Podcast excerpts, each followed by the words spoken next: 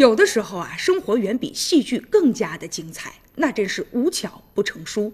咱们来说一个九零后的姑娘和她的男朋友到杭州去旅游的时候，居然无意之间找到了失散十年的家人。就在二零零八年的时候，十四岁的贵州姑娘小琴呢，被老乡刘叔就拐骗离开了家乡，从此和家人断了联系。十年间呢，这个姑娘走遍了大江南北，一边打工一边寻亲。由于自己呢没有读过书，也不认字儿，所以呢家里人的这个信息记得不清楚，一直以来啊就没有找到家人。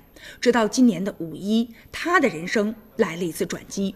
当时啊，她和自己的男朋友啊，两个人呢出去玩儿，然后呢，男朋友啊就和她建议啊，说不如呢，咱们上当地的派出所再进行一下查询吧。于是呢，就来到了杭州的一家派出所。当时呢，这个民警啊，也是通过了好多的手段，发现啊，他提供的信息比较模糊，所以没有找到准确的人。后来呢，又通过其他的查询的方式。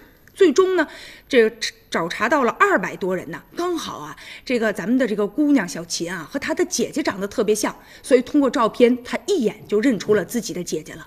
原来小琴呢是一九九四年出生的，今年呢刚好是二十四岁。她的爸爸就因为啊女儿这么多年一直没有联络，所以呢这个忧患成疾，不幸去年去世了。现如今好在已经找到了自己的家里人了，小琴的男朋友也是决定亲自的送她最喜欢的这个姑娘。回家去。目前前呢，有好多的网友啊，纷纷的给点赞呢，也在劝慰这个姑娘吧，说是呢，这个否极泰来吧，希望以后你的人生都能够很顺利。当然了，我们也要为杭州警方点一个大大的赞吧，也希望吧，幸运能够伴随这个姑娘一生平安。